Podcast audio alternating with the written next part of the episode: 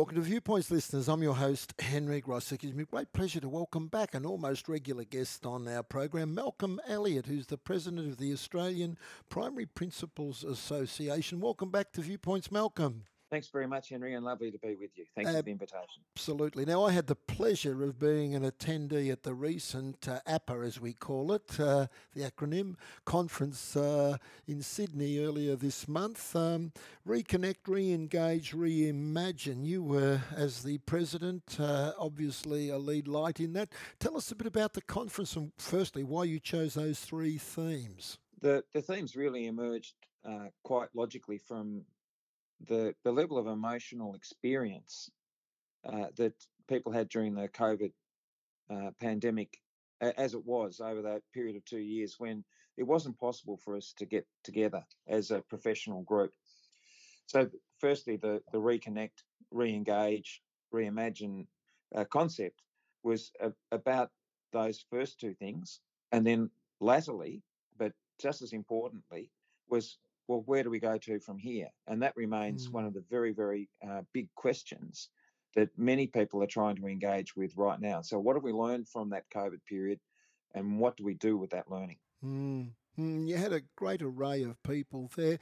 We'll start with the minister who came on the second day and gave gave an inspiring, I think, and very uh, uh, forthright analysis of uh, the situation and what he, as the Minister for Education federally, is is hoping to achieve. Um, some people are a bit sceptical. They've seen governments come and go, and they, they want to know that uh, great words are followed by great deeds. Now, you've had the pleasure of being in round tables with the Minister, Minister Clare, as well.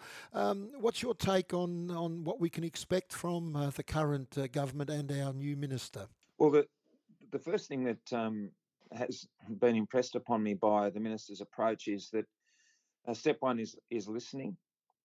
Uh, part of that listening is informed by what he knows from information that's available to all of us in the profession of education. But he, in the listening process, is very interested in hearing about what life is like on the ground for our teachers, while at the same time acknowledging the challenges that we are facing in what he is referring to as a crisis and what the Commonwealth Department of Education is openly acknowledging as a crisis in teaching and the knock on effect, if you like, of the difficulties that we're going to face in replacing our school leaders. He seems to have a very uh, practical orientation to the situation. He seems to be very calm in the face of adversity, but determined. Uh, he is a person it is easy to communicate with. Uh, and since he's settled into the role, we've found uh, opportunities to speak with him to be very uh, ready. Uh, so we have no difficulty in that direction whatsoever. So we're we're hopeful uh, we uh, that the listening and the talking will translate into action. And of course, as we speak today, mm. the minister's action plan around teacher workforce development is in a consultation phase, and it will only be about a week or so between now and when the ministers get back together to assess uh, the plans and the feedback on those six areas of action from that action plan. So, in short, uh, we've got someone we can really talk to. Uh, mm-hmm. The the signs are encouraging. Um, uh, on a on personal level, uh, a very engaging uh, character, and we're looking forward to those talks turning into practical actions because we need them to be enacted. Mm, yes, I got the feeling at the conference. Uh, uh, there's a sort of um, urgency and desperation among a lot of school leaders where we're looking for glimmers of hope, uh, which we really haven't seen as much of as we'd like, and of course the pandemic's made it harder. What did you, um, what have you impressed on the minister as being matters uh, of great importance to, to, to, all the principals that you represent? Well, we, uh, from a a uh, theoretical point of view, which is not so much theoretical as the linked into practical, is is uh, you know the purposes of education are about the individual child, our own social development as a nation, our economic uh, circumstances, and the growth and support for democracy. Which, he, of course, he's a very capable fellow, and he can completely understand that. And then we go to the practicalities of education in Australia, such a vast area that we've got some schools in some areas where uh, things have been going well for a long time, and then we've got the challenges of rural, regional, and remote education in Australia, as well as areas within our urban uh, landscapes which experience disadvantage, all of which he understands. But then there's this really big picture issue of saying that somehow uh, the profession of teaching has lost its standing in the community, and school leadership is profoundly affected by this and that really we're in a desperate situation, as you quite rightly pointed out, in terms of uh, having uh, uh, enough teachers, let alone a discussion about whether or not we've got the right teachers, but just having enough teachers to take on the roles in our schools, uh, not only for next year in 2023, but right now, right now. And I'm aware of uh, some uh, practices going on where people are trying to engage teachers mm. and getting them wherever they can offering some forms of inducement. And of course, this uh, varies across the country. So, in speaking with Minister Clare, we're talking about what the purposes are, what the current situation is, which is uh, really, as he describes, a crisis, the importance of teaching to our nation, and then the need for us to act in a unified way across the country. And this is always a big challenge when we've got a federated system. So uh, we've got some big challenges at hand, and these are some of the things that we've talked about. Although I must add, if I may, uh, that uh, while we recognise the importance of literacy and numeracy uh, and well-being at the core of uh, education, we also want to make sure that we continue to educate the whole child, and that a focus on data derived from the one-off testing of NAPLAN, which is largely uh, misinterpreted by the broader community, is a very serious issue for us. Mm. Now, the, the conference, you had some wonderful speakers there, and I, the feeling I got uh, in my own, which I have conveyed to you, was it was an outstanding conference. Uh, Stan Grant was the MC. He was an excellent choice, not just because he's high profile. Uh, he, he brought he brought uh, the I guess the First Nations focus to the front of it, uh, something about inclusiveness and diversity, uh, which was a theme too at the conference, and that was important. Yes, indeed. Uh, I, I, can't speak highly enough of the contribution that Stan Grant made to the conference. Uh, he, he was tremendous in the technical role of MC, but he was also uh, wonderful in the uh, Q&A style interviews mm. that he mm. did after each of the keynote addresses. And on several occasions, he was able to illuminate the experience of people who feel, who have experienced uh, marginalisation within a society, uh, what that narrative is, how it affects people, and what we must do to redress that, and put into the context of the sorts of marginalisations that run throughout uh, not only Australian society but world society as also, and, and that, that we have got some very serious social and cultural issues to address in this in this nation. Uh, you know, um, although a lot of people misinterpret Donald Horne's uh, book, The Lucky Country, mm. simply on its own title, that phrase is profoundly ironic, and that it was Donald Horne's intention.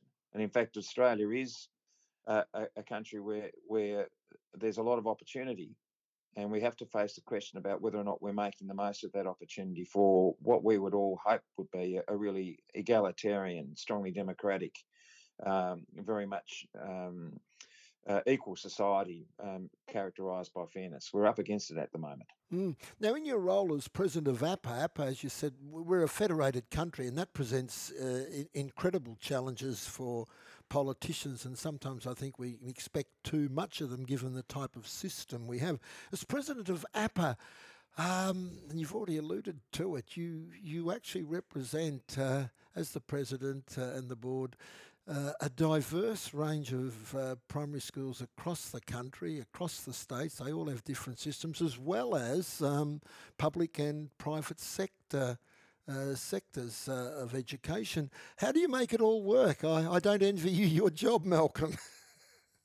oh, well, uh, it's not me that makes it work, Henry. Of course, you'd be expecting me to say that. Uh, it, it all it all runs very much on goodwill and a and mm. particular set of focuses, and and those focuses really are on leadership development, uh, the quality of Australian education, and uh, uh, a care for our own community. So all those three things are, are easy to hold in common with anybody who works in a school because, as you know, in a classroom on any given day, in any given moment, you're, you're dealing with the children you have in front of you.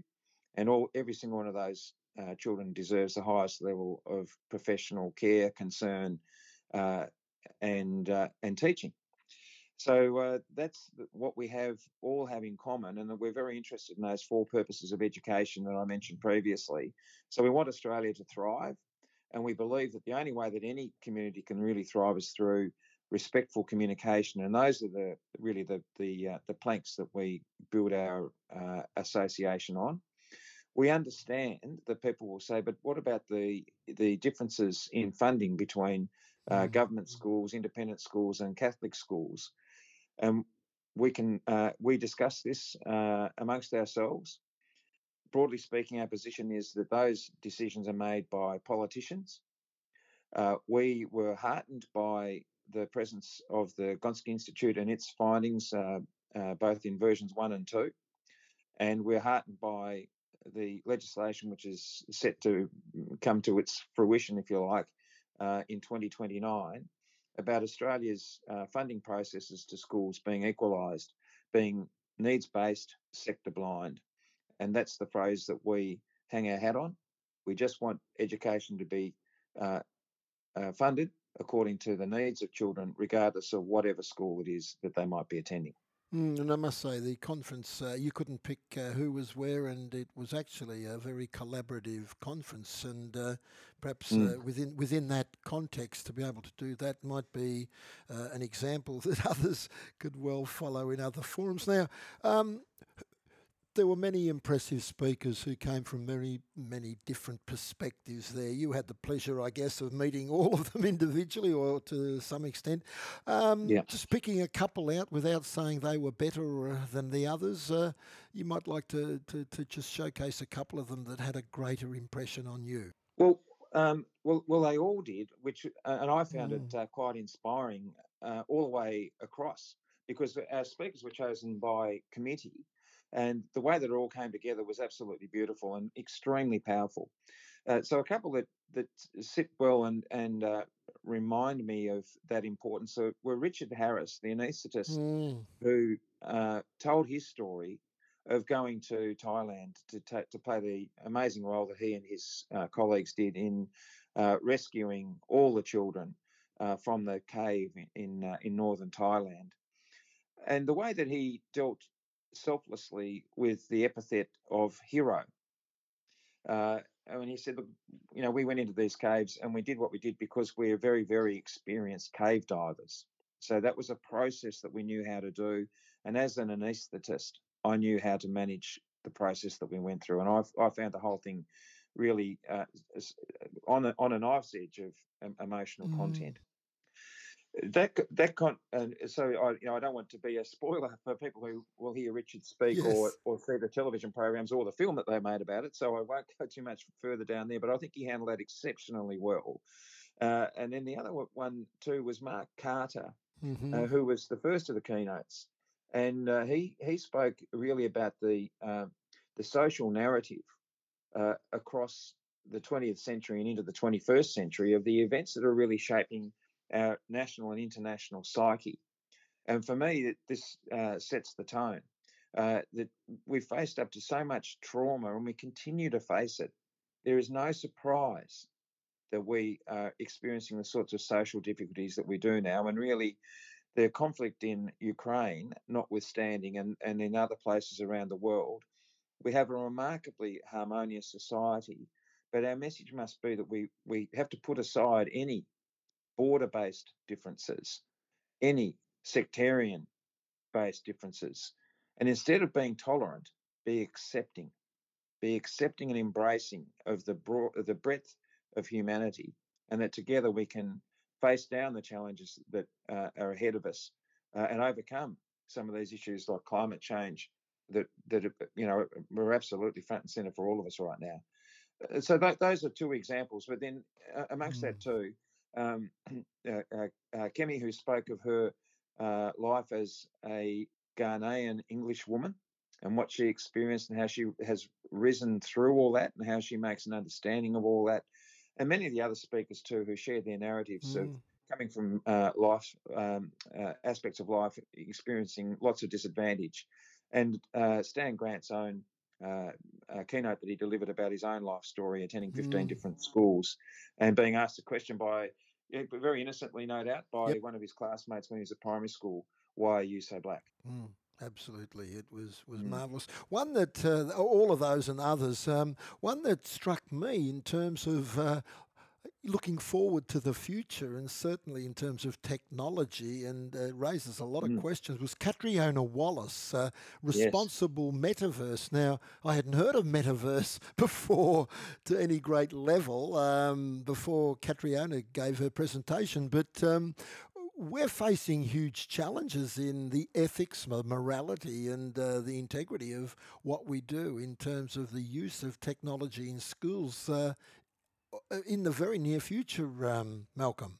Well, today yeah. and last week and last year. So we're already living with it, aren't we? And uh, uh, this is, I'm really glad you raised this because uh, this is a, a, very, very big concern for us. And I think mm. it, it has to be um, you know, front and centre again for our um, our politicians and our legislators, but also within our society, we need to talk about what kind of community we want and what rules uh, are we going to put in place around uh, the ways that we are going to engage with the technologies, because there are so many uh, ethical and moral dilemmas around all this. So, on the one hand, we don't want to be, uh, as a teaching profession, we don't want to be turning away from something we don't fully understand.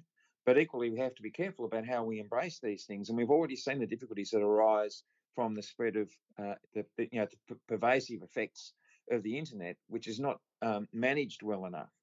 And we're faced with a, a fantastic dilemma. And I mean this in the sense that it's huge, it's uh, it's uh, it's the fantasy that uh, people of our age, Henry, used to mm. uh, see on the television when many many years ago, back in the way back in the eighties, which to us just seems a bit like yesterday.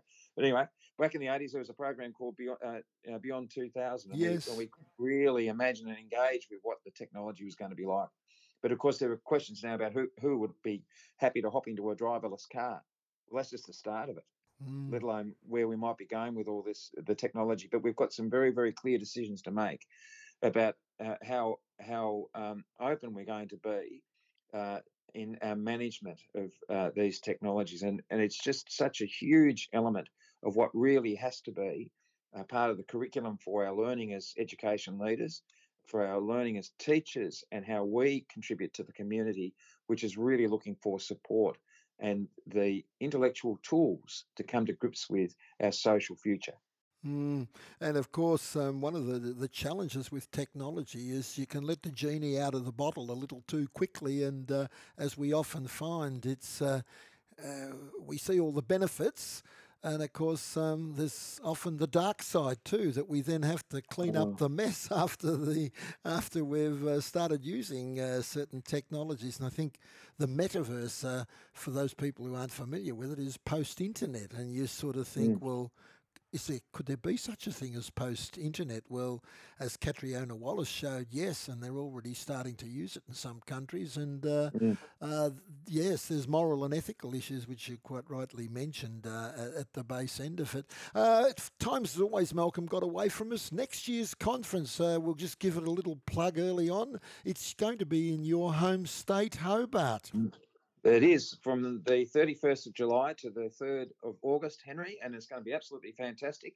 Uh, uh, we're looking forward to having hundreds and hundreds of people come to uh, Tasmania. Um, the the main theme is around refresh, mm-hmm. Uh, and it really uh, that is uh, symbolic or symbolic and actually practically indicative of what we're saying just in this last part of our conversation. There, that given all that's ahead of us, how do we make our way forward and how do we refresh our, our leadership and refresh our systems of education into uh, this next uh, iteration of uh, education and social development, uh, you know, across the world, let alone uh, in mm. Australia. So it's a, a, fabulous uh, thing to be able to do. The conference in Sydney really reinforced the mm. the importance of re-engaging and reconnecting as humans, and now we've got these big challenges ahead of us, and we'll certainly be addressing those at the conference in Hobart. Mm, and uh, as, uh, as as I think everyone's noted, the Sydney conference I think has uh, that uh, the APPA conferences has laid a great foundation I think of hope and enthusiasm in looking forward ahead of some very significant challenges. And I think uh, uh, heading into Hobart in July next year, um, we're all well placed to to see. no pressure, Malcolm. Another great conference mm. down down there in in Hobart no pressure under with, so, with so many wonderful collegial people around us, Henry. So, so you, to dodge, it's very easy when you're in these sorts of leadership positions to dodge responsibility and say, "Oh, I've got a great team. I've got a great team." yeah, and they're well led. Malcolm, as always, it's a pleasure to have you on Viewpoints, and uh, you take care. Thank you very much, Henry. Thank you for having me. That was Malcolm Elliott, an inspiring and I think uh, outstanding president of the Australian Primary Principals Association. Uh, we'll take a short break, listeners.